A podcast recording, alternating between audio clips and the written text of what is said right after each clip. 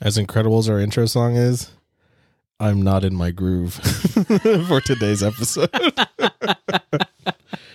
we, well, I guess for listeners, it doesn't matter because we're consistent because we're professional. Right. So professional. But for me and you, it's been two weeks off, Mm-hmm.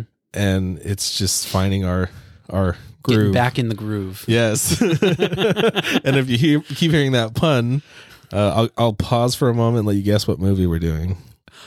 Yeah. Let them guess after they selected which episode they want to listen to. Oh, that shit.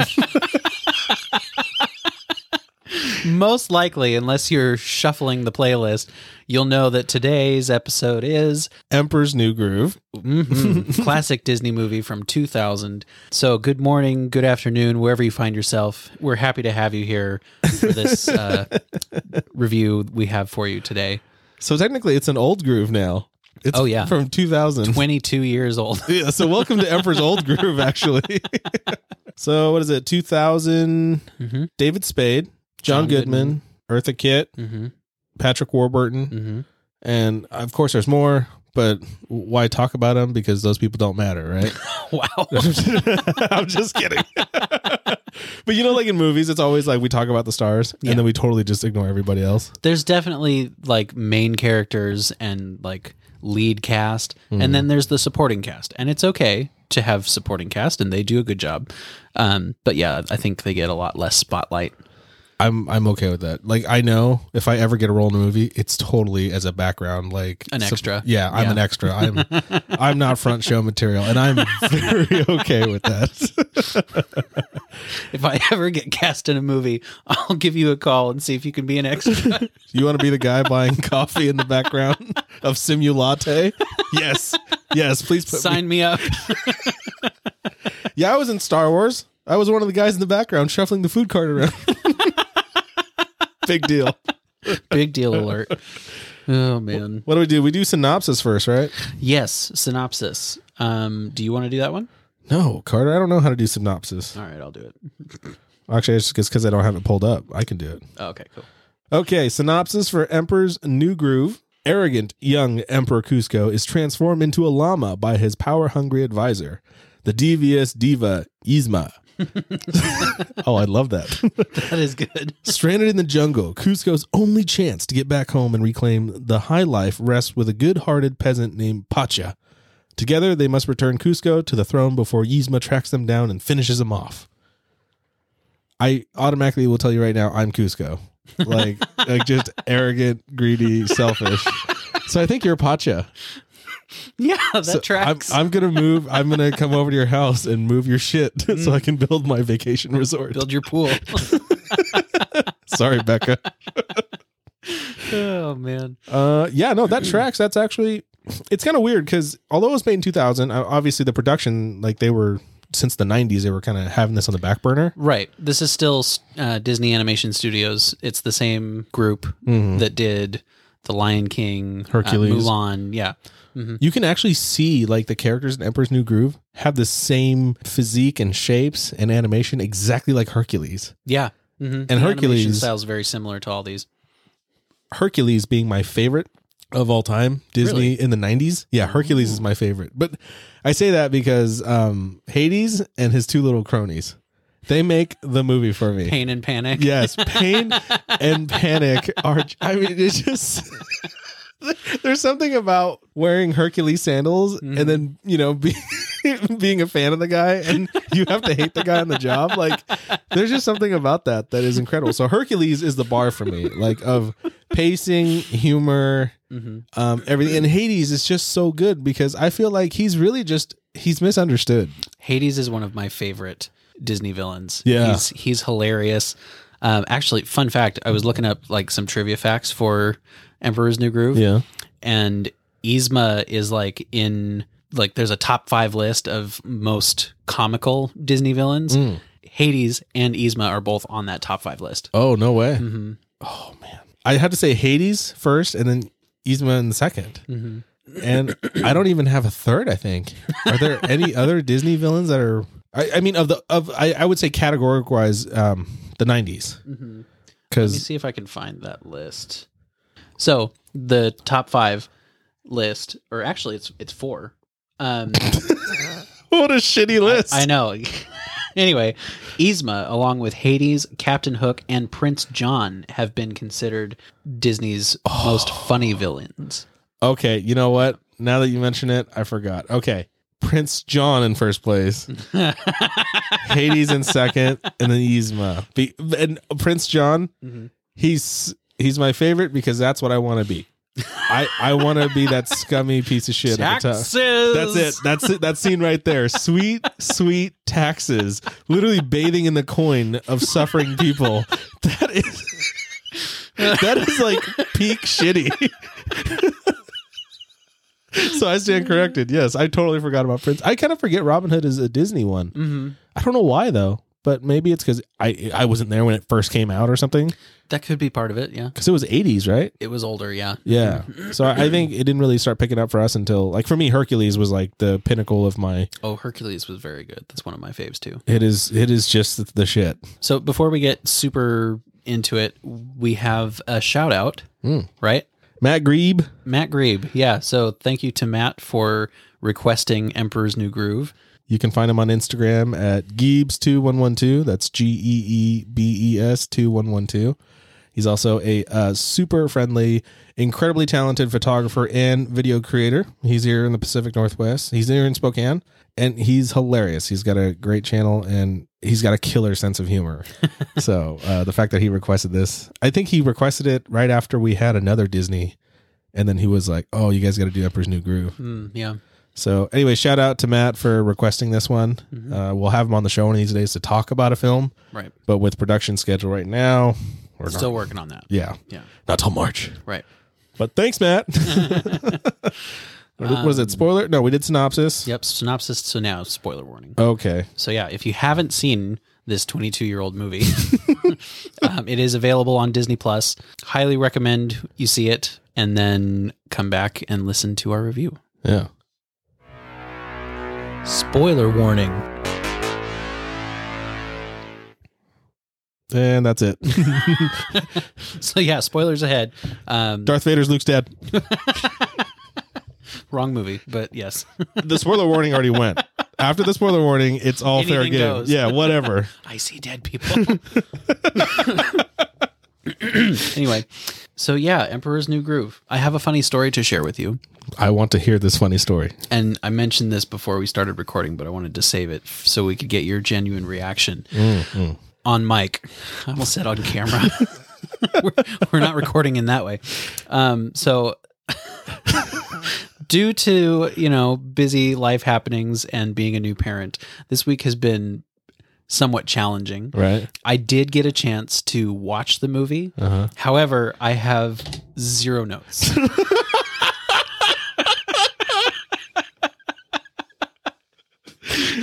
Oh, you brilliant son of a bitch! I love it.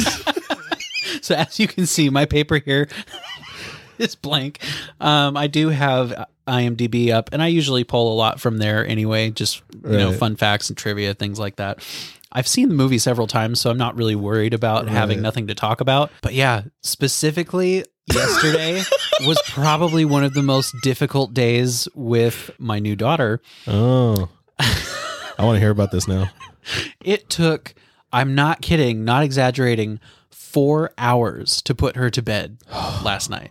So like around like six, because you try to get her to bed around We six. usually start between six and six thirty. That's about when she starts feeling sleepy, Yeah. like for go to bed time. yeah. And we put her down, and usually like it's a combination of like rocking her in a glider or rocking chair, holding her in certain positions with a pacifier, Hmm. and she'll fall asleep that way. Sometimes she fights it, sometimes she doesn't, but she usually falls asleep after a few minutes. And then we transfer her from either in our arms or however she's being held Right. into the crib. Every time either me or my wife put her down from holding her to her crib, she'd wake up instantly and just be super upset. just like and I don't know I don't know if it was like w- we did discover later that the our our room was colder than usual cuz we had forgot to turn the heater back on. Uh, Um, so that could be part of it. She may have been a little bit cold and just was fighting fighting that, but Yeah. I'm not sure what else was happening or if there were other things going on, but she was just super upset and did not want to go to sleep. So we were taking turns, my wife and I, trying to get her down and stay down. Right. And she didn't actually like fall asleep and stay asleep until almost 10:30. Oh, So we started between 6 and 6:30 that's brutal. and we finished between like 10:15 10:30. it took 4 hours. I'm exhausted. and I watched Emperor's New Groove after that. you know, So I was up after midnight watching watching Emperor's New Groove.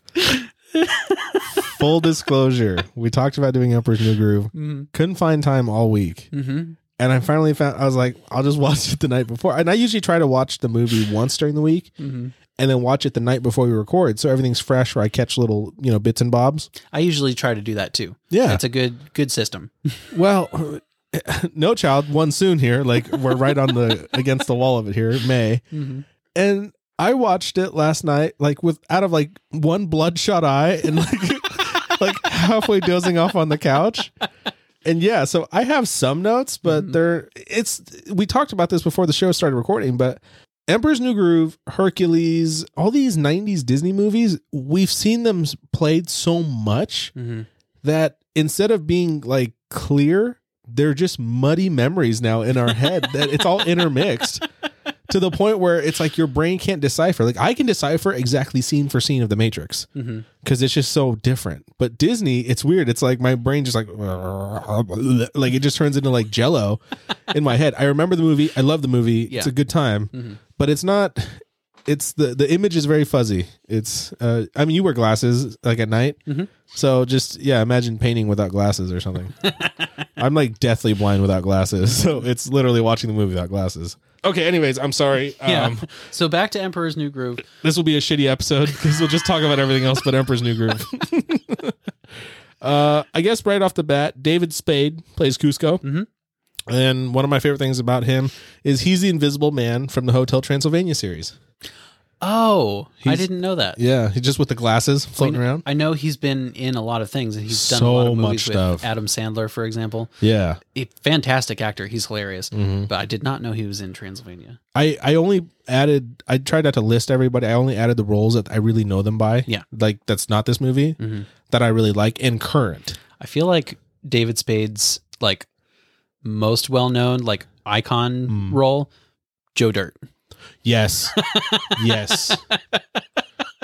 And strangely, it's a terrible movie, but it's a classic, isn't it? Yeah, absolutely. The nineties was a different time. It Nineties, really early was. two thousands.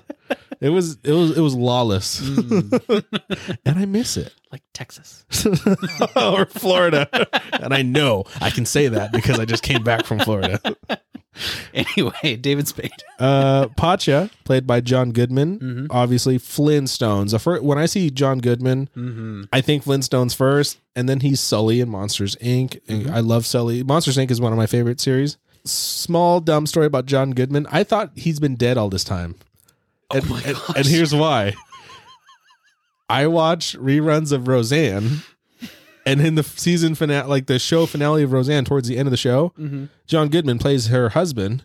He he dies of a heart attack on the show. Oh, and that was his out for the show. for the show. But I Gotcha. thought they did that, and this was prior to Google and our easy access to information. Mm-hmm. I literally thought that they wrote him out because he passed away, and I was like, "Oh no, Fred Flintstone, John Goodman, Oh no. what what a massive loss!" So literally, for years, for years, and he's been in other stuff. oh no. I'm always like, "Wow, how did they get someone that looked like John Goodman on this? Wow. The guy's still alive." That's funny. So yeah, that's uh, that's my uh, idiocy kicking in there. Uh, what do we got? Yzma, Eartha Kitt. Yzma, Eartha Kitt. Fun fact about Yzma. So she was Madame Zeroni from Holes. Oh, Mhm. God, it's been years since I've seen Holes too. Not a lot of super noteworthy like acting roles. She did have a lot when she was younger. Yeah, She was older when Mm-hmm. she did this role for Yzma. But here's the thing that she is known for, which is hilarious because a lot of people don't actually know about this. Uh, I'm going to play the audio here. um, sorry, there's an ad. I'm on YouTube. Stupid ads. Just just hold it up to the mic. We want to hear the ad too. Wh- What's it for? Oh, what?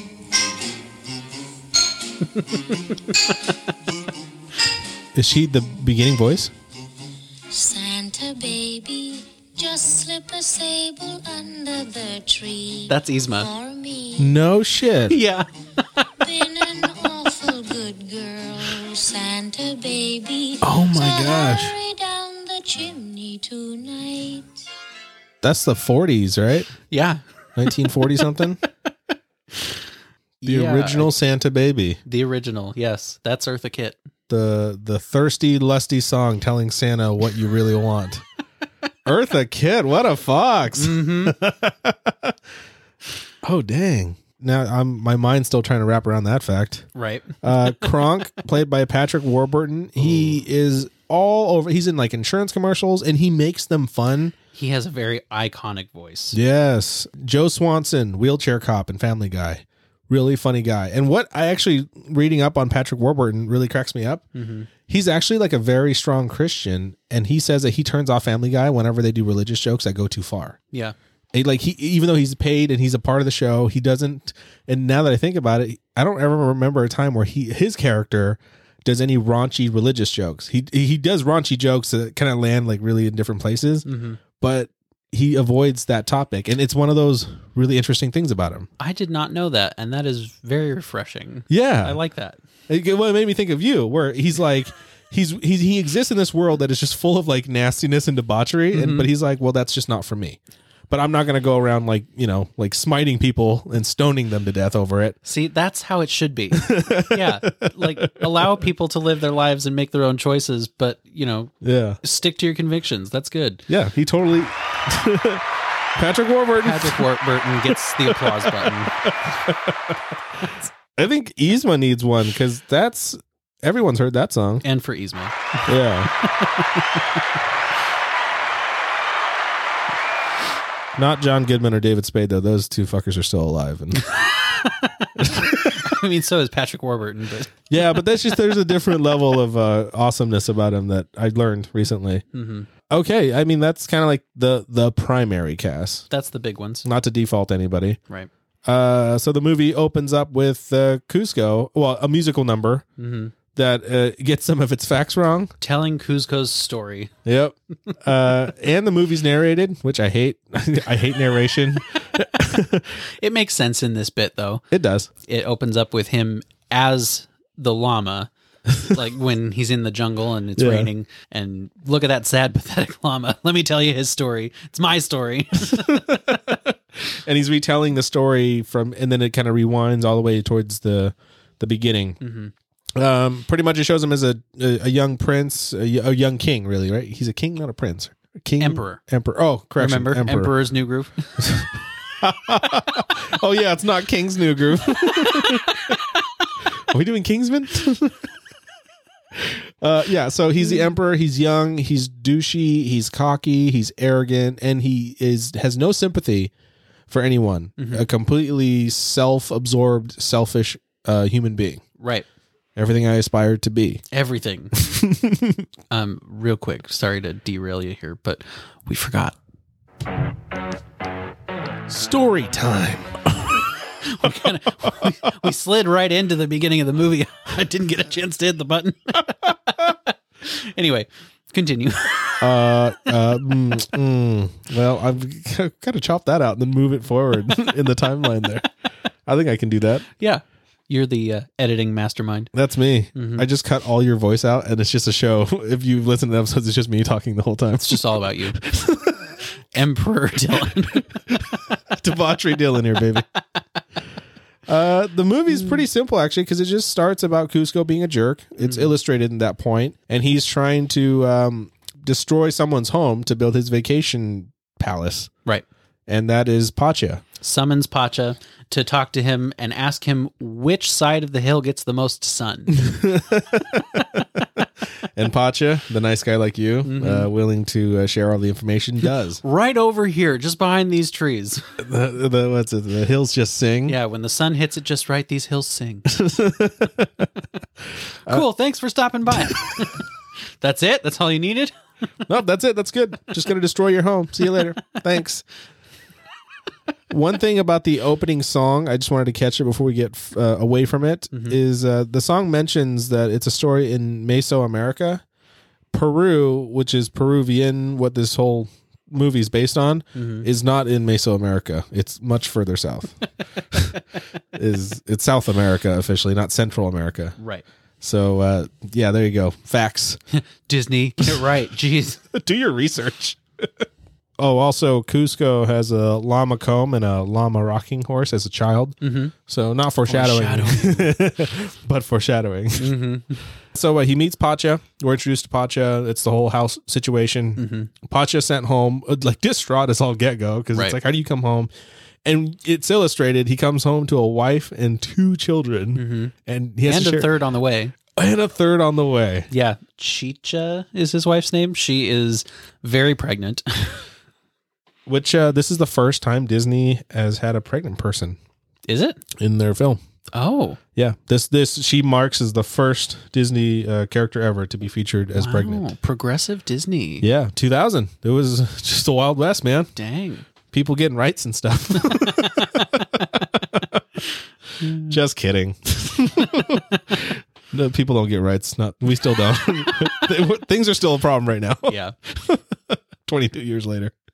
What we we get introduced to Yzma and Yes. Kronk. Yzma was actually introduced right before meeting with Pacha Okay. because that's when she was fired. he his- Unceremoniously. Yeah, his excuse was um, she keeps trying to run the empire behind his back. So rather than try and address that, he just tells her, "Okay, you're fired." And with introducing her, because it's narrated by David Spade, you're also introduced to Kronk. Mm-hmm. I love Kronk. He's my favorite character in this movie. I will say that the movie gets something a little weird. He says, because as David Spade's narrating, and I feel this is a problem, is David Spade is somewhere in Burbank, California, in a in a booth.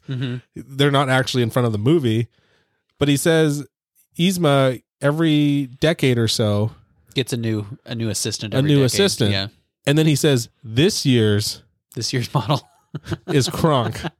So So, maybe he's brand new. Maybe but- that was the year that he started. you think so? I think so. I, I think it's not sure if it's a decade or a year, because this year means next year is going to be a different model. don't think she's that shallow. I also like that they portrayed her as. this is a woman with cucumbers on her eyes in her mobile tent. Kronk is her RV. anyway, uh, yeah, so we're introduced to Kronk. Uh, love Kronk. I Kronk is just. he's a lovable idiot. I think it's his culinary skills that really gets me. Mm. His his spinach puffs and and the way he takes charge in that restaurant towards the middle of the movie. Mhm. Kronk is just everything that is is right with the world. Like a genuine he, his intentions are always are always so pure. It's your birthday. Okay, so we got Yzma, we got Kronk. They're introduced. Yzma's fired. She's obviously pissed off, rightfully so. oh yeah, By Douchey Cusco. Um grumbling the whole way out. I like that Cusco, for some reason, she's fired, but she's still like in the building. Right. She's not removed because now Kronk is cooking dinner, hmm and Yzma's plan is to obviously poison him and kill him Right. with a vial of uh, some kind of potion, liquid goo. What she says is she uh, has a plan to turn him into a flea, a harmless little flea, and she'll put that flea in a box and put that box inside of another box and have it shipped to her address and smash it with a hammer. and she is uh, raving about how brilliant that plan is, waving her arms all around, knocks over the vial of the the pink fizzy goo, and it falls onto a plant, and the plant immediately dies. Did And then she holds up the vial and says, "Or to save on postage, I'll just poison him with this." For a man who is sleep deprived and barely seen the movie, you really got it down. You got it more than I do. I was pretty coherent for the first half. I'll cover the rest. uh, fun fact for listeners at home if you are tr- committing murder and getting the U.S. Postal Service involved in it, trying to implicate them, that's a felony. Not to mention trying to murder someone, but it's actually a different. a felony on top of a felony. Right. Like you if you Combined sentences. do not ever try to implicate the US Postal Service in your dirty deeds. yeah, it's it's some shit. You'll get in some serious trouble. I believe it. So uh, Yzma actually at the last minute turned around that scheme, Mm. rightfully so, because nobody wants to fuck with the federal government. Right. Yeah. Now she's just down to one sentence instead of two. you know, the federal government of Peru. because the show is done by Americans, we only acknowledge American law. Oh gosh. feel the power. Yes. Oh, I can feel it. oh man. okay, so what's dinner? hmm It's dinner time. um, yeah. Kronk's they- very enthused. Yes, they invite Kuzco over for dinner, and they're kind of getting their game plan together, making sure they've got the poison right. um, and Kuzco shows up, one hungry king of the world, spinach puffs. Kronk makes him a drink, and they get the drinks all mixed up, so he has to give them all a drink. Which that bit is hilarious because he's trying to tell flower vase. Uh huh. He uses a flower vase to mix it, and drinks were just a little on the warm side, just cooling him off. Um, he's trying to tell Yzma without letting Kuzco in on it. Don't drink; it's poison. so he's just dumping it off on his shoulder. Yzma tosses hers into the plant, the Right. cactus behind her, And it turns into a llama. and it turns into a llama. and, a, and it's a, a blink if you miss it too. Tara pointed out to me that was actually the first time I caught that. Mm-hmm. So there's a lot of visual sight gags. That's so funny. I caught the llama comb and the llama rocking chair in the beginning, but I didn't catch the llama plant on the Mm-hmm. right hand side of Yzma. Right. um, so it appears that he died after drinking his drink. Um, but then he wakes up again and he starts to transform into a llama and his nose gets all big, his ears get long, and his neck just shoots up. Um, so they knock him out and discuss what their options are. Right. And they ultimately land on all right, we're gonna have dessert and coffee, and then take him out of town and finish the job. Kronk's theme music when he leaves out the back door with Kuzco in a bag. Um, here's a fun fact, a fun Disney fact for you. Uh, Patrick Warburton improvised that scene when Kronk hummed his own theme song when he was carrying Kuzco um, in the bag to the waterfall. Disney's legal department had Warburton sign all rights to the humming composition over to them. Oh wow. He improvised it and he had to sign a bunch of waivers saying that belongs to Disney. Oh my gosh. it's so crazy how like incredible company Disney is and also like how terrifying hmm a company like Disney is. Yeah, just obviously they have come a long way in the corporate Yeah. sense, but yeah, they they had to do things like that to get there. 2000s Disney and 90s Disney was probably like a most terrifying time to work to be a creative for them right, because like anything you come up with it's like well no that belongs to us now.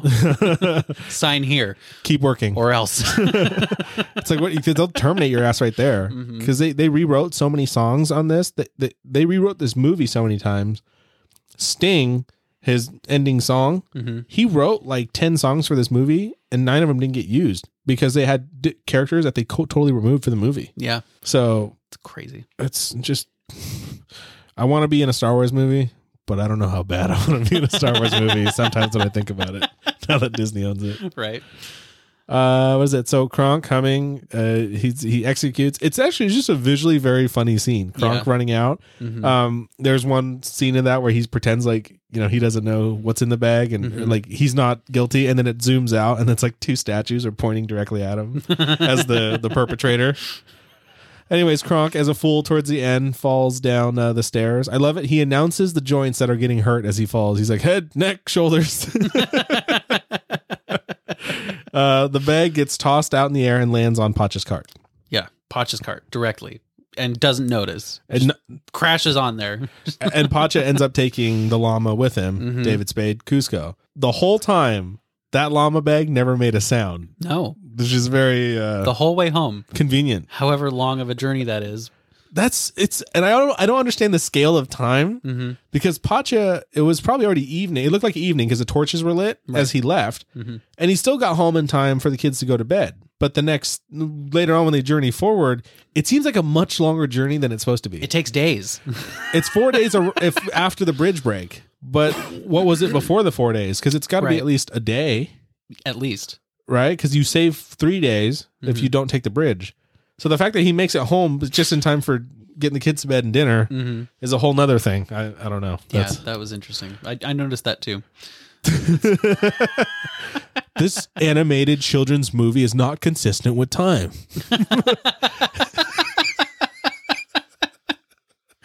Oh boy! Uh, so Pachi gets home, and then this gets to where I was saying uh, Mm-hmm. him having to tell his wife. Greets the kids, the wife, Yep. the pregnant wife, The, preg- the pregnant wife, Mm-hmm. Teacher. Chicha. get the kids to bed. He comes out because he's still somber about trying to figure out how to tell his family that their home's going to be demolished. And he doesn't tell her right away. No. No, he uh, makes up the excuse that the emperor couldn't see him, Hmm. and she gets all frustrated. Like, oh, he summons you and just can't see you. I, that, I'm gonna give him a piece of my mind. I need to go wash a dish or something. I think whenever, as a man or as men, we have problems, we should just divert it to our pregnant wives. I feel like pregnant wives. Careful how you word this next sentence. You're treading on thin ice. I shall continue bravely. I think you are a fool to get in the way of a upset pregnant woman. Absolutely. Yeah, there you are just and and it's this is I'm not saying this in a like oh women are beneath or no I'm not being sexist I'm like I'm respecting the the rage and the violence that is capable in the hands of a pregnant woman. Mhm. I, am saying I'm thoroughly mortified. Like No, that's good. I wasn't exactly sure where you were taking that, so I was just I was just giving you a fair warning. I'm definitely not talking down. I'm talking up. I'm like okay, like I'm you're the boss. Oh no, absolutely. Yeah. 100%. Yeah, Chicha's whole reaction there, I was like totally get it. Don't mess with Mama Bear. Yeah, just let her do her thing. Like, I'll I'll sign the paperwork and the casualties later. Like, I'm sorry, your grandfather and two of their children died, but it, it is what it is. Yeah, depending on the severity of the situation, I feel like there's a lot of um, shoot first, ask questions later. Yes, that's perfectly fine. And those of you who uh, are on the way of being a father, or look, that's like a stranded and streaming pro tip right now. Don't mess Yeah. with a pregnant lady. Don't fuck with them. Just leave them alone. Give them what they need. hmm and when the temperature comes down then then you're allowed to have a discussion but do it then don't do it in the heat hmm uh yeah so, so as all good men he lies to his wife He couldn't see me. Pacha, lesson no. just tell her the truth he goes out uh sulking Mm-hmm. and trying to figure out how to break this news and then he runs into cusco right. To Demon- put away his llama and put away the cart and all that. demon llama Demon llama. uh, little interaction then they kind of figure out that it's cusco hmm um And then Cusco figures out that he's not Cusco. finally. but you know, you think I guess it plays to that how oblivious he is because you think he'd notice when his head because Changes shape. like changes height. Uh huh. He's So got what- a nose like, you know, a whole six inches out in front of his face. If I'm talking to you and then suddenly I'm looking down on you by two feet, hmm I personally would be like, hmm. Yeah. Not the not the sharpest tool in the shed there. And to be fair, you're right. Maybe that's how they that's how Cusco's supposed to be. right. Uh, self-absorbed. yeah. He instantly demands to be taken back as, as if he has any power at this moment. You kidnapped me. Why would I kidnap a llama? and he says, "Oh, you're right." Mm.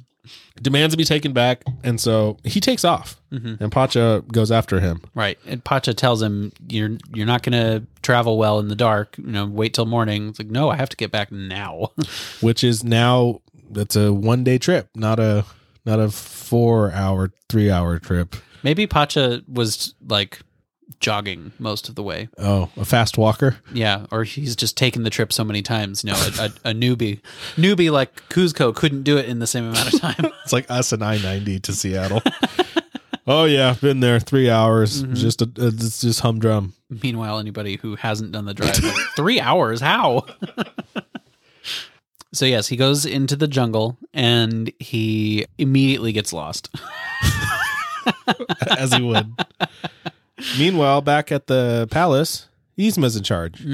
Which is weird because my notes are what political system where if the emperor's gone, the advisor automatically gets the throne. I feel like there's other people in power that would, you know what I mean? Right. But it's not implied that he has any family or next of kin. Like there was the scene at the beginning where he's supposed to choose a bride and he rejects all seven women. it's like, hate your hair. Uh, you, no, no. and let me guess, you have a great personality. so One girl's ready to bash his head in. yeah. but anyway, he's he's not married. He has no family that we know of. So yeah, I don't know. I mean, it kind of makes sense that Yzma would take over being the advisor, and she, even though her, um, the uh, the other assistant, whatever butler, Yeah. whoever it was, handed her a pink slip. Nobody else really knew. It wasn't announced. Yzma's no longer working with us. And he's still employed. So technically, he would be the next, I mean, upper hierarchy. I still don't think Yzma would have, because there's another person that knows the guy that wrote the pink slip. Right. Yeah. And that was the whole thing with the plot to kill him at the dinner party was nobody else knows that I've been fired. So he should have killed the guy that gave the pink slip. Right. I feel like it would have gotten word out. Maybe the kitchen staff might have known. Mhm. Which at this point, I'm thinking the kitchen staff is only Kronk, because I've never seen any. Well, I mean, there's other people that cook in the movie, but literally in the in the emperor's side of things, Mhm. He's just the head chef. yeah. So Kronk is a henchman and a chef, which I think his chef skills are just top notch. Yeah. I tell you. Anyway, Yzma and Kronk mourning the loss of Cusco Mm-hmm. immediately paints everything purple and puts up her statues and, And her her, face. banners and yep, her face is on everything now. Didn't even take like a day. he ain't getting any better. and then Kronk reveals that he may not be as dead as they were hoping. Much to Yzma's dismay. hmm So then they have to venture off to go find him. Right. Find him and finish what they started. And while that's happening, Cusco, still lost in the jungle, With Pacha. Pacha, yeah, Pacha had decided to go find him rather than just let him wander the jungle, which was a good thing because he encountered jaguars and got strung up on a log with Pacha, and they went over a waterfall. Right, Right. And they were Uh, wet, so mm-hmm. Pacha had to put a blanket on him. start a fire and keep him warm and have him actually survive the night. I have two things on that. Mm-hmm. One, panthers are not pack animals, so they wouldn't just be all sleeping in a big, big group. yeah, I know. I'm weird, but Yeah. that's no, that's okay. Facts. yeah. Pa- Yeah. Mm-hmm. Panthers are very solo creatures. They they do not move in herds and packs. Were they panthers or were they jaguars? I mean, a jaguar is a panther. Panther's a jaguar. Are you sure? Pull it up. Double check me. I I had this whole thing when Black Panther came out. do you not have internet? Where's my Your Safari yeah? at the bottom row. Oh, d- I know. I do it all the time. Oh man, that's funny. All right, let's see here. What can the Google tell us? The main difference between panther and jaguar is that panther is the broader term used to refer to any big cat. It is the name of a genus and not a species. Jaguar, on the other hand, is a panther with black spots on its body and mainly found in the tropical rainforests of Central and South America. So we're both right. Isn't that crazy? that's funny. it's like they're both correct, but I only ran into this with Black Panther. Interesting. And I ran into this with Black Panther because a friend's like, oh, it's actually Black Jaguar. And I was like, wait, what? and then I had to look it up and I'm like, well, technically, you're not wrong or you're right. Huh. So yeah, panther could be a generic term for really any big cat. yeah. I could call my own cat a panther. You could call a lion a panther Yeah. Oh, it's a panther. or a tiger. It, it made classifying a zoo much easier. Okay. so yeah, we're we're both right there. I think jaguar is slightly more accurate, but I'll let you. You let it slide. I'll, yeah, we can agree to disagree. Which would actually make the, the phrase lions, tigers, and bears. Oh, Oh my. my. It would really shorten the shit out of it. It's like Panthers, bears. Oh my. Because you can classify both. Here's a dad joke for you. Panthers, bears. Oh my. wow, that's funny. Uh, okay, so my fact on that, and then the other one is Pacha. There are scenes where he's lifting his arm and stuff.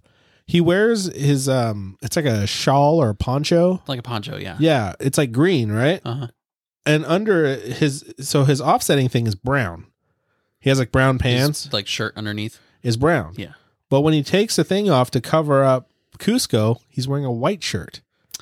Oh, So it's weird. It's like it's not consistent I didn't notice that. because if he took the, the unless well it wouldn't be the only way that'd work is if he wears a white shirt at the bottom then Mm-hmm. his brown shirt but then his brown shirt would be connected to his green shawl thing Right. poncho but when he takes the poncho to cover up Cusco it's just the poncho it's there's no like brown shirt stuck to it Interesting. because a brown shirt has the brown hood Huh. Good catch. thank you Disney, get it right. it was just weird because it was that scene uh, after they fell in the water Yeah. that he was trying to dry off and you know the, the emotional moment where you think the bad guy is going to turn good mm-hmm. because uh, someone did a good thing for him Right. obviously that's not true in, in this movie or life Right. Yeah. He initially tells Pacha that he does promise to um, not build his summer house on their hill yeah um, in order to convince Pacha to shake on it officially and lead him back to the palace. Which, yeah, he double backs on that as soon as they get to the bridge. i don't i don't have hands so it doesn't count what a dick How can you shake hands if you don't have hands? i got hooves So yeah, Pacha falls through the um, the boards on the on the bridge, and Cusco was going to just leave him, yeah and that's when he tells him, "You shook on it," and Cusco comes back off. He had made it across. it comes back to gloat in his face. That's the thing thing about handshakes. You got to have hands, and then he falls through the boards. and then he's dangling there too if he hadn't come back for his little quirky one liner, he would have won he would have got his vacation home and pacho would have been a skeleton for somebody else from pirates of the caribbean to find yep, But no, uh, they both get stuck there. Mm-hmm. Then there's a whole scene, you know, comical deal with that. Bats. Mhm. They survive from Scorpions. the bats. Yeah, scorpions. scorpions, bats, crocodiles. oh my, nice. no panthers though. no panthers. There's only panthers in one scene. T'Challa would be disappointed. yeah. Um, so yeah, they do work together to make it back up. Um, and that's when they um, Oh, the bridge is broken, so they now it's four days more. right. And Pacha tells him, "All right, let's get moving. It's a four day journey back to the palace." And Cusco's all surprised, like, "We're going to the palace?" And Pacha says, "Yeah, I shook on it." So even if Cusco's not holding up his end of the bargain, Pacha's a man of his word. So he has to follow through. Yep. They go to one of my favorite, probably my favorite section of this whole movie is the diner. I think there's a name for it too. Something meats. Yeah, it's uh, Mudka's Meat Hut. there. It is Mudka's Meat Hut. I like that the literally the first thing is a sign that says no llamas. Mm-hmm. But that implies that any other animal, you could bring your panthers in there. You just can't bring a llama. Yeah, this is my uh, seeing eye panther. Don't worry, he just needs a rafter in the ceiling to hang from. and a few patrons to eat. So they disguise themselves as a newlywed couple. Uh, Best Pacha scene. gives up his poncho again and and his hat. And he's wearing a white shirt. Yeah, Every He time he is. takes a poncho off, oh, that's funny. he's a white shirt. So yeah, Cusco's wearing his poncho and his hat and has a little fan like to cover his face partially. Because he's a lady. hmm So they order their food, and I thought this was really funny. Everything on their menu, or at least the food that they discuss, they have their own like inside name for it. Yeah. Like obviously, there's the menu Right. that they're ordering from. They say they want uh, two specials and an onion log to split. right. And then the waitress or hostess or whatever, she yells at the kitchen, two heartburns and a deep fried doorstop. It's like, oh, The secret slang. what I like is later when Kronk's back there cooking because he takes over for the chef. Um, obviously, because the chef is t- sick and tired. There's a whole scene about that. But when Kronk takes over and the waitress comes and yells over, Kronk also knows. yeah, He responds. It's like one's like a something meal that turns into a fish. yeah, a, a steak cut in the shape of a trout. Yeah. and then it was like a, a boar in, into a, a fish or scales or something like that. a bowl, a bowl into a gill Yeah. or something like that. Yeah, right there. It's like even Kronk knows the lingo, which tells you he is a talented chef. Uh huh. first and foremost, Kronk is a chef, and then he's a henchman. That that proves it right there. Yeah. it's canon. Yep. But yeah, right before that, that's when Kronk and Yzma show up Pacha doesn't recognize them because he doesn't know who they are. Yeah. But he hears them talking about Cusco. They've Cusco has gone to talk with the chef. and about his meal. Yep, about his meal. Ask for special requests. Meanwhile, Kronk and Yzma are sitting at their booth, and Pacha overhears them talking about finding and finishing Cusco. And Kronk thinks he may have recognized Pacha, Yeah. but Pacha's denying the whole thing, and then he goes to try and find Cusco. That's when um, Kronk goes to the kitchen to ask about a special request for Yzma. and that's when The chef he- loses his shit. he loses it, packs everything up, and leaves. And then the hostess gives Kronk the uh, Oh. the, the the head chef job. I love that the waitress doesn't even notice that the chef has changed Uh-huh. because Kronk's back there just talking to her, and she's it's fine. It's like this They must- happens they must have a regularly. high turnover. Mudka's Meat Hut is not the place you want to be working at. If a you want to be treated as a human being Mhm. and a decent, uh, I guess, a, a decent working conditions, Mhm. but two, um, that'd be the really funny place for a vegetarian to work. Oh gosh. and I say that because I have a friend, and she's a vegetarian, hmm and her fiance now, I think her fiance is a butcher at Rosar's. Oh no. and and they're they're perfect together. But it always cracks me up because I always think about like, what do you talk about at home? like, Mhm. How was work? You know, I don't think she ever asks them that. Oh, that's funny. yeah. So this whole thing is it's it's unveiled to the our main characters Right. that What's happening? Yzma and Kronk are behind the the evil deed. Right, but Kuzco didn't hear it like Pacha did, so he doesn't believe it. Right. Pa- Pacha's trying to convince Cusco, we know we need to leave. These two people were talking about trying to find you. And he says, describe the people. Was one of them old, scary, and, and, um, like disturbing beyond all reason or something like that, trying to describe Yzma. And he said, yeah, yeah, that's the woman. And he says, Kronk and Yzma, I'm saved. no, they're trying to kill you. And he won't believe it. He totally denies, won't believe Pacha that they're out to get him. He thinks that they're trying to find him to bring him back. So they get in an argument and split. And then Cusco manages to sneak up on Kronkinisma and was about to reveal himself when he hears them say, We need to find Cusco and finish him off. Right. And So- it's confirmed for him now Uh-huh. too. So now he knows and now the journey back to the castle is to not castle, the palace. the palace, the emperor's palace, Mm-hmm. is to find the cure. Right. Yeah. Trying to figure out how to make him not a llama anymore. So he has to go find Pacha. Kronk and Yzma are still out looking for Cusco after the hijinks at the, at the diner. Mudka's Meat Hut, best best portion of the movie, like the entire movie. That's that's it. That's that's where I live, minus Kronk's um, Devil and Angel. Those two, Yeah, that- crack me up every That's time. so funny. I'm glad they did that. He's got his conscience conscience angels. Pain and suffering, Uh huh.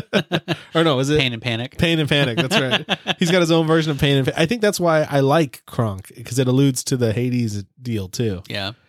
So everyone's headed back to the palace. Right. Kronk, Kronk and Yzma are still trying to find Cusco. Cusco finds Pacha, and Pacha, it's like he was kind of expecting him to come back looking for him. Yeah, which is good, but I kind of wonder like what would have happened if Pacha had, you know, left him to his devices and then waited waited for him expecting that oh he'll come back. right, But what if Kronk and Yzma had found him? right. Then then it would have Pacha been would just be no, well, I guess would have been he's credits. not coming back. Pacha still would have won. right. Still got to keep his home. Yeah. um, so anyway, they make it back together and they say they're gonna all right, we're gonna go, we're gonna go back to the palace, get you home, see if Yeah. we can fix this. Fun fact. So there's the montage where um they're both Ru- teams running on the map. yeah, running on the map trying to get back to the palace. Yeah. Kronk and Yzma, they, they kind of like sabotage each other. Yeah. Um, not Kronk and Yzma, but like Kronk and Yzma and uh, Pacha and Cusco. They kind of sabotage each other's teams. Yeah. And then at one point, you see Kronk and Yzma's little map blip fall down into a canyon. and Pacha and Cusco, they make it back to Yzma's secret lab, and Kronk and Yzma are waiting there for him. And How did you get here how did you before get here? us? Yeah, how did you make it here before us? And Kronk's looking at the map and he says, by all means, it doesn't make any sense. that is an illustration of a plot hole. They fell into a plot hole. Oh, the map, they fell into a hole in the map. It's a plot hole. Oh, it's an illustrated genius. plot hole. That's why he says, on all accounts, it makes no sense. oh my gosh, that's funny. I never, I didn't, never perceived it as such. yeah. I just love the third wall break where Kronk like fully admits that lots of shit in this movie doesn't make sense. Right. Yzma looks all confused and looks over at Kronk. How did we get here, Kronk? By all accounts, it makes no sense. because I fell into a literal plot hole. yep. Well, that's really going to help the score of this movie now that you mentioned that to Right. me. Isn't that clever? that is very clever. Um, so I, I really like that. And it makes more sense watching this now as an adult. but yeah, like as a kid, you just think, oh, that's cool. That's funny. Uh, but now, you know, Right, you, you- know what a plot hole is. You, You fully engage in see it. You're just like, oh, that that's hilarious. It makes me wonder if um, the writers thought about that tr- literally being the literal fact of a plot hole or not. yeah, I, I guarantee they did. There's no way. That's it's perfect though. Yep. Uh, so now the fight is over. The potions. big showdown. They're trying, Yeah. yeah. they're trying to figure out which potion can bring him back to being a human. And that's when it's the climax of the movie. They're trying different potions. They're trying to fight off uh, Kronk and Yzma. the guards that have been turned into animals Mm-hmm. Right. because they threw the potions. Uh, that's where my notes were. The potions are not labeled at all. Now we find out because the, the shelving has little icons of Right. bat and spider. They which- just got knocked over. yeah, Mm-hmm. but Tara mentioned to me that when they threw the potions at the guards, nobody turned into any of those things that were labeled on the thing. there was like a cat or a spider. Mm-hmm. That's one problem. But the other thing that really gets me is that they threw the potions at the guard. The, sh- the glass shatters, and then they, they all turn into these animals, right? Which was hilarious. I really enjoyed it. It would imply that the potions don't work based on in- ingestion only. Mm. It works on contact. Yeah, So they could have just threw the poison vial earlier in the movie, like dumped it on instead Cusco of drinking it. instead of drinking it, and he Yeah. was still like, obviously, it wouldn't have killed him; it would turn him into a llama. Yeah, But there's that, and the other half is they threw the guards were all staying together. Mhm. So if you threw these potions, I don't think anybody would have came out as a clean one. You know, there would have been some monstrous mutations. I guess is what I'm saying. There would have been like a, a, a cow with the yeah. pig hands. Just for lack of uh, not making this disturbing for the children, Yeah. they probably have it made more make more sense to where if you the first one you touch cancels out the others. I like I like that you have to remind me that it's a children's movie because I'm over here like this, this is not for adults. They Yeah. don't want some gruesome, grotesque Pan's pig Labyrinth hand- type of yeah, stuff. no, pig hooves with a cow's face and a horse's body, and yeah, no, that would be disturbing. I guess my version of the Emperor's New Groove would have ended up in the horror section towards the end of the movie. oh my gosh.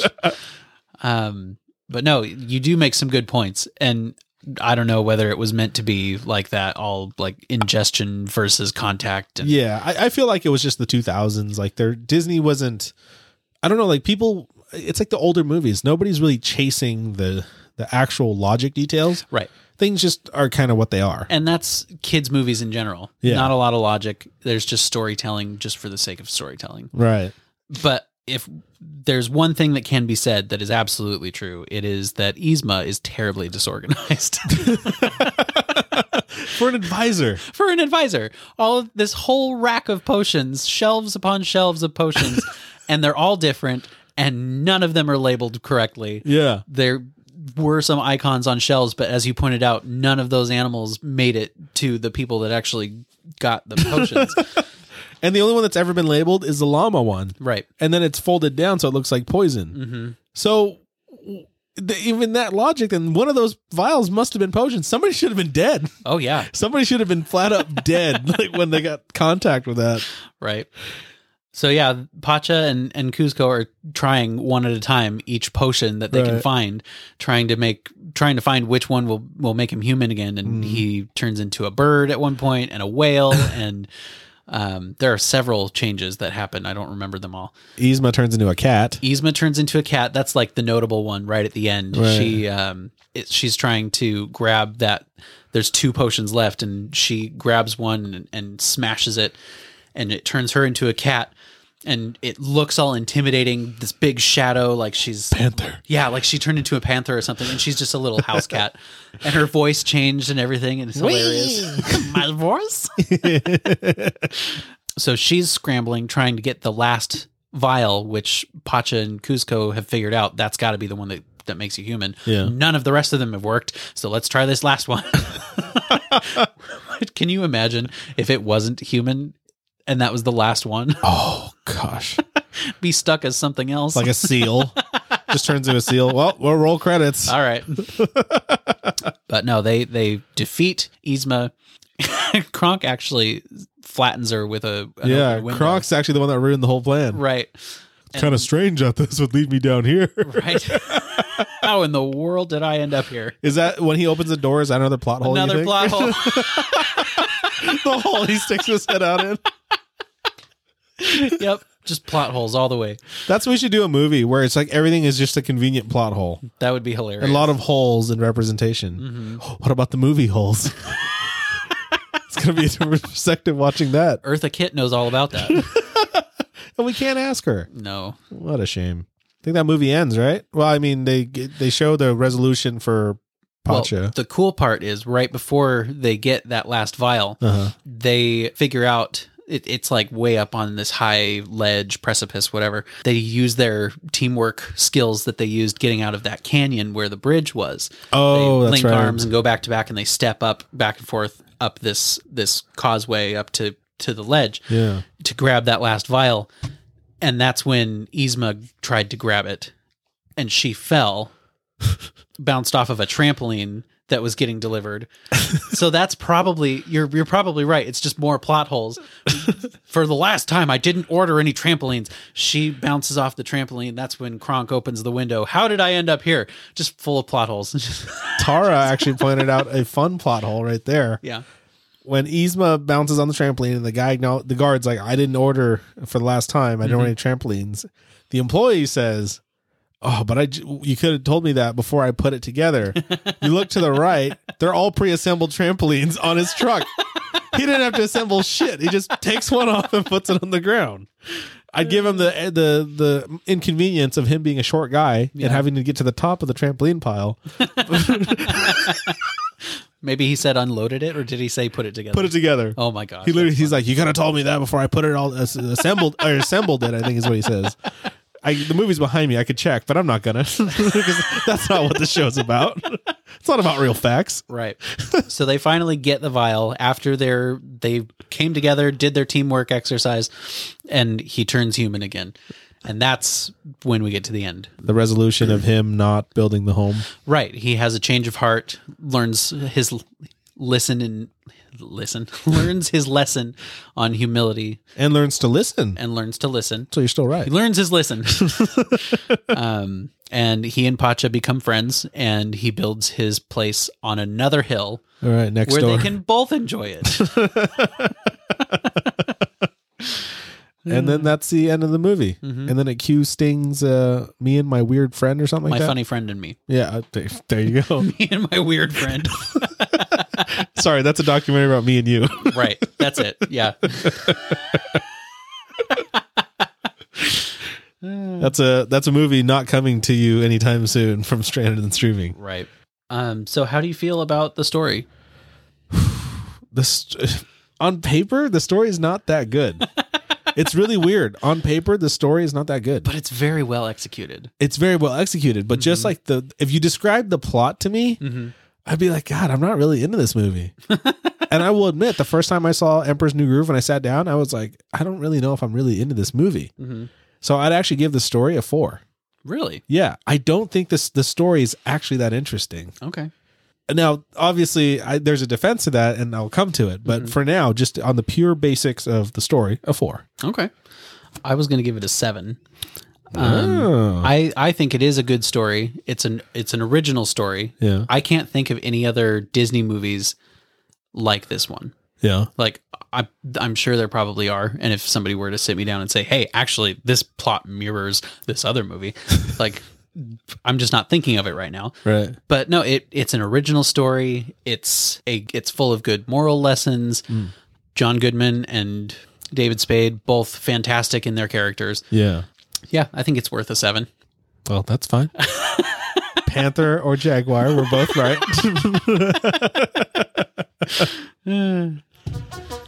Sights and sounds. it's the best category. It really is. Best category. Uh, sights actually uh, an eight for me. Oh, It looks really good. Uh, watching it on a 65 inch 4K HDR TV, it's very colorful. very colorful, very fun. Although the aspect ratio is not correct to our 16:9 ratio, there's some black bars on the left and right side. If you notice it, if you're watching an upscaled 4K content, But it's an older movie, so that's understandable. correct, but it doesn't detract. Some movies I watch and I'm instantly like, You're distracted by it. yeah, I'm like, oh, this is this is definitely from another time, definitely from another time. But I like the artwork, um, everything pops. There's such vibrance in the movie. It's all very original. Yeah, Mm-hmm. that it scores high and sound. It nothing actually terribly stood out. Actually, it there's nothing about the soundtrack that was bad. It was just there. It's not a, s- a movie that's because originally it was going to be a musical and it was going to be called uh, Kingdom of the Sun, Oh, but then they they transitioned away from being a musical to Mm-hmm. just being a story. it did have the musical number in the beginning. Like yeah, the the one that incorrectly theme song guy, who's dressed like Elvis. Uh-huh. Elvis with an afro. yeah, Um, so yeah, they have the theme song guy, and he does the the musical number at the beginning, and there's one at the end. yeah. But yeah, aside from that, there's not any other musicals or musical portions of it. There's obviously the soundtrack. The score was composed by Sting, Mark Shaman, John Debney, and David Hartley. So kind of like a, a cross larger team than just one composer. Yeah, which is interesting. I mean, that's kind of cool. it's kind I prefer my my movies to be solo composed. Well, no, it's not that. I just that's just what never really see. That's what you expect. Yeah. it's unexpected. Um, it's cool that there is a team of people that worked on it. I Right. just hadn't.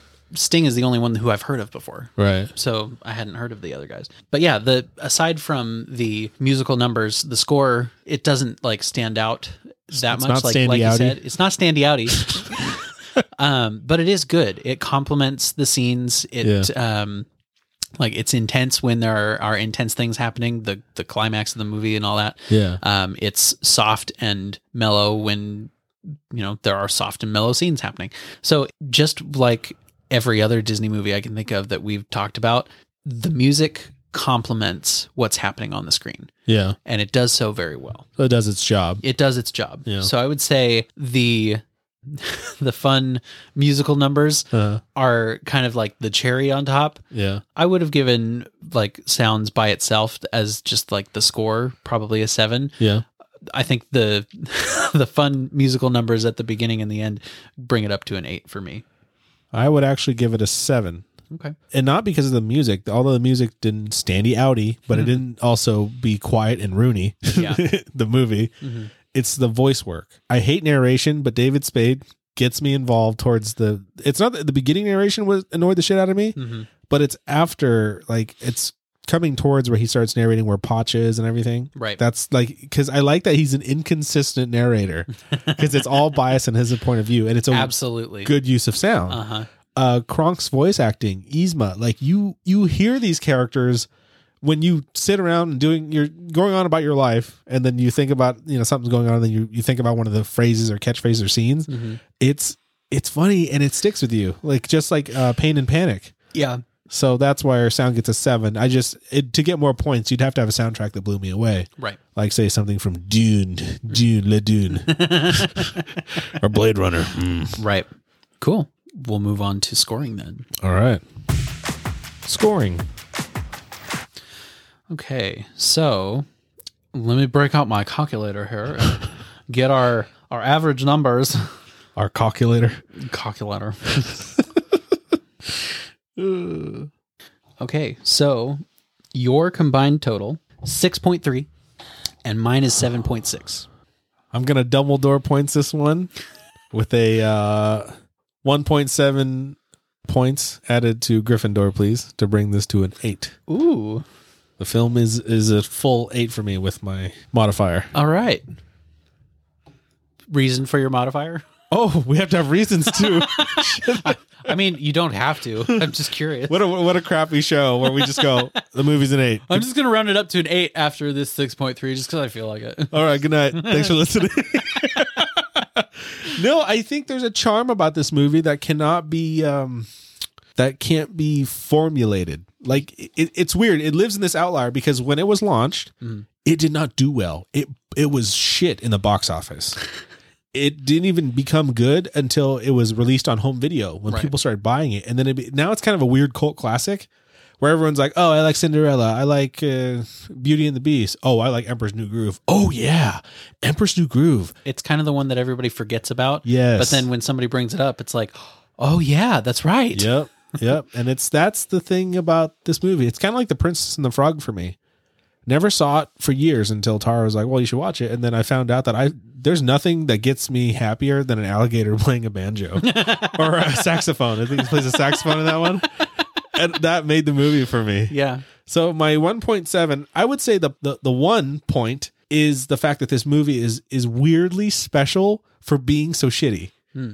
That it's actually good. Like it, it's weirdly, I can't explain it. It's it's it's in the ethereal, right? It's Yeah. just beyond me. So that one is for that, but the point seven, and this is very special, near and dear to my heart. Mudka's Meat Hut. Everything that happens at Mudka's Meat Hut makes this movie. That's a good scene. That's every every single thing that happens with all the characters in Mudka's meet from Mudka herself doing taking the orders to the pissed off chef to the the back and forth where um uh Cusco's coming through the door and then Yzma's coming through the door Mhm. like modifying the order and Kronk's just okay with all of it. Like I would I would have went ballistic. but it it it kind of portrays this weird like um early 2000s sitcom like humor hmm like Friends, where people are walking through the door and saying something and leaving, or Frasier, or at some extent like uh, what is it, uh, Will and Grace, like all these shows that like sitcoms really relied on the character walking through the door, saying something trope, and Mhm. walking away, and doing it repeatedly. That we don't we don't really see that anymore, Yeah. and it kind of makes me go, oh wow, like it dates it in a weird way. so that's where my one and point seven comes All right. to give it an eight. No, that's good. That makes sense. Um, I was also going to round up the point four that I need to go up to eight. Ooh, Um, and a lot of it's for the same reasons. Really, it's it's kind of the Disney cult classic that isn't talked about. Like everybody loves it, but everybody forgets about it until somebody brings it up. yeah, It's it is a great movie. Good good music, good sound, good visuals. In my opinion, good story. yeah, But yeah, I, I think it deserves an eight. Just seeing how it has aged over the last twenty years, and people Yeah. still love it. So it, it's a great movie. I actually have uh, a good friend of mine. it's his one of his favorite Disney movies, and for like any events or uh, like Facebook group happenings or whatever, whenever he had something at his house, yeah. the name of his house is Cuscotopia. Oh no way. Like he he puts the location as Cuscotopia and then assigns his address to that. So yeah. it's there's something weird about Emperor's New Groove that it, it makes me think it's like what if it was a person like a friend who you think is just awesome and incredible but very forgettable like you you know like you're like okay well I'm having a barbecue who am I inviting and you know all these like standard people that you know are always like you're always on my list I'm like oh well, I gotta I gotta tell Carter to come over Right. like whether he says yes or no doesn't matter I have to tell him to come over and then there's always like somebody like at the end where I'm like oh like I almost forgot. yeah. I love Randy. Randy's great. Why don't I ever fucking think of him? That's Emperor's New Groove. Yeah. Uh, competitor scores. Mm, indeed. Rotten Tomatoes puts Emperor's New Groove at 86% on the tomato meter. Audience score is at 83%. Oh. So there's just a 3% spread right there, but about right in the 80s, near 90s. IMDb has it at 7.4 out of 10. Hmm. And their Metacritic score from 28 reviews is 70. 70%. Yeah. Wow. They stick to their guns over there. They really do. IMDb. Rotten Tomatoes is just the Wild West. just people put whatever they want to put. you know, for a movie that didn't do well in theaters at all and being what it is now, that's that's a hell of a turnaround. I yeah, I agree for sure. Do you have any other fun facts or notes for Emperors? I do have one. It was about the old man. Um, in the beginning of the movie, when Pacha is uh, on his way to the palace for his summons, Oh. he encounters the old man from the uh, theme song um, who threw off the Emperor's Groove. Oh, Um, that's he- right. He's hanging in like the banners. Right. He doesn't have a um, he doesn't have a name credited to him. He's just the old man. Yeah. But his his name, the actor's name, is John Fiedler. He is the voice of Piglet from a lot of the older um, Winnie the Pooh series. Oh, So, like from the 70s, he was in Winnie the Pooh and he voiced Piglet. He passed in 2005, unfortunately. He's no longer with us. But his voice is the old man. It sounds just like Piglet. okay. Little extra fun fact about this is his last Disney movie before that was Fox and the Hound, Oh, and he had not been in another animated show or whatever since then. Um, aside from like Winnie the Pooh and a few other voice credits, right. this character, the old man, was the first time he had voiced a human being. Oh, really? All of his other credits were animals. No way. hmm Fox and the Hound. I don't think I even remember that anymore. It is a One of the much older Disney stuff. very yeah. It's it's one of the originals. I want to say the Fox and the Hound was like seventies or eighties, My money's on 70s. nineteen eighty one. Oh. So close, there, there's a sad trombone for that one. right? nice try, Dylan. Debauchery Dylan loses. Yeah, he was the voice of the porcupine. Oh. Mhm. God, I'll have to watch Fox and the Hound. I don't feel like Fox and the Hound would hold up now for some reason. It's like Bambi. I just don't I don't I don't want to touch that. Yeah, Bambi's way too sad. It's it was it was at a moment when Disney was at its like most psychotic, I feel. Mhm. They're like, you know, it'd be really fun. Get a whole family together, make them cry. and that's been like the running joke in all of the Disney movies is the mom always dies. oh gosh. or the ant recently. Oh gosh. Oof. Um, well, that's all I had for Emperor's New Groove. Did you have anything else? No, I got nothing else. I shared all my facts. All my facts are actually kind of like baked into the episode. Actually, Yeah. I, I don't know what's better, doing the facts at the end or just bake. Because sometimes you just you're on the topic. I like dispersing them through when when that's available. The Okay. only reason I forgot about the old man was was because we forgot about Pacha approaching the palace and that guy throwing off the groove in the in the uh, musical number. but yeah, I I do have one last thing, and it's really simple. okay. My in my notes, Kronk and Isma best characters in this movie. I can watch hours of Kronk and Isma. Kronk is my favorite for sure, and Yeah. his interactions with Yzma are pretty fantastic. The the meat hut lady. Mm-hmm. Uh, she's I dig her. Welcome to Mudka's Meat Hut. yep, Mudka. I love Mudka. That's funny. We should open a restaurant called Kronk's. That's and like spinach puffs would be a thing. oh, that'd be hilarious. I don't think those are spinach puffs on the plate though. They're empanadas. Is it okay? Yeah, they don't look like spinach puffs. It was the closest thing that they could like. Draw. Well, here's the thing is, and this might be a fun fact, I guess. The spinach puffs, that's part of the line, obviously, but they were actually thinking for like cultural appropriateness and like actual accurate Yeah. food, it looks like an empanada because an empanada is a South American Yeah. Re- Um, regional, more like correct. right. Um, Um, but Kronk was calling them spinach puffs because we Americans know spinach puffs. Stupid Americans.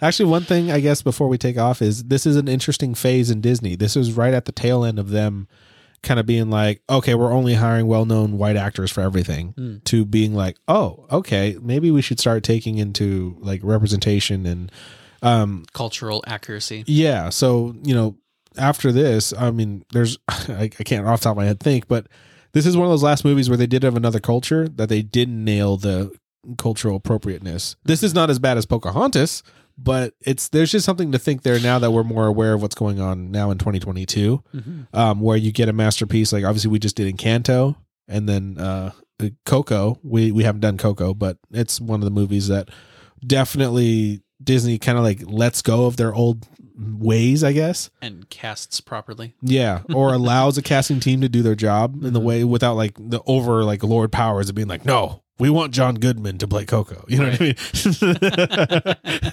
Mirabelle is played by John Goodman. my gosh. So, but besides that, yeah, I figured I just it's it's interesting to see the evolution of Disney. Yeah. Um, I like what- I definitely love what they're doing now, and I, and, I, and I'm not saying that to dog on the classic. I mean, obviously, I still enjoy me Emperor's New Groove, Yeah. but it is it is cool to see a company and acknowledge that hey, like we kind of we were not as a, a understanding and aware of what some of our faults were, and now we are, and we're making it better, and that's cool. That is cool. So if you got any recommendations, by all means, just like Matt did, shoot it in our DM at Stranded and Streaming on Instagram and let us know. Be like, hey, review this movie for me. It'd be fun to hear you guys talk about it. We're we're down for all recommendations. Yeah, we've had a couple of good um, recommendations and requests come up, um, which we are fully planning on handling. Um, Yeah. But yeah, keep them coming. We love seeing the interaction and um, suggestions for movies to watch is always fun. I like being told what to watch instead of trying to find something to watch on my own. we, we we like the bureaucraticness. We li- we like being told what to do. We'd rather not decide for ourselves. Please, Right. Tell me what to do. That's the one. I just don't like making decisions. Tell me what to do. Um, another thing, if you want to be on the show, if there's a movie you're really excited about and you want to actually sit here and talk to us, I've had a lot of feedback where people are like, God, I wish I could be there and like tell you guys, you know, what I think and stuff. There is going to be room for that here coming up in March and and beyond. So let us know. Say, hey, there's this movie I want you to review. I can I be on it? L- We'll book you Mhm. and we'll get you in. Uh, we can we can call you over Skype if you want to be socially distanced if that's your thing. Um, if you want to be here in the room with us, we can also make that work. So just let us know. Yeah, yeah, yeah. Uh, but until then, uh, is there a catch line from this movie that's really funny Um, that you call Kronk? A llama? He's supposed to be dead. I'm sure there's a line from this movie that I really cracks me up that I can't think of. What's one of the devils? The the devil one. What's what's he say? I got three reasons why you should just walk away. Reason number one look at that guy. What is that, a dress? this is a robe. Reason number two look what I can do. Proceeds to stand on his hands. Oh, he's, he does no. Look at him. He does have a point. What does that have to do with anything? no, no, no. He's, he's got a point. and on that note, thank you for listening. We love you. We'll catch you next week. If you made it this far and you like the show, please hit subscribe on whatever podcast listening platform you use. We're available on all major platforms such as Spotify, Apple and Google Podcasts, Stitcher, TuneIn Radio, and more. To stay up to date and keep in touch, check out our Instagram at Stranded and Streaming. We'll post regular updates there for our followers. Feel free to send us a DM if you have any comments, questions, or requests for future reviews. But most importantly, Thanks, for, listening.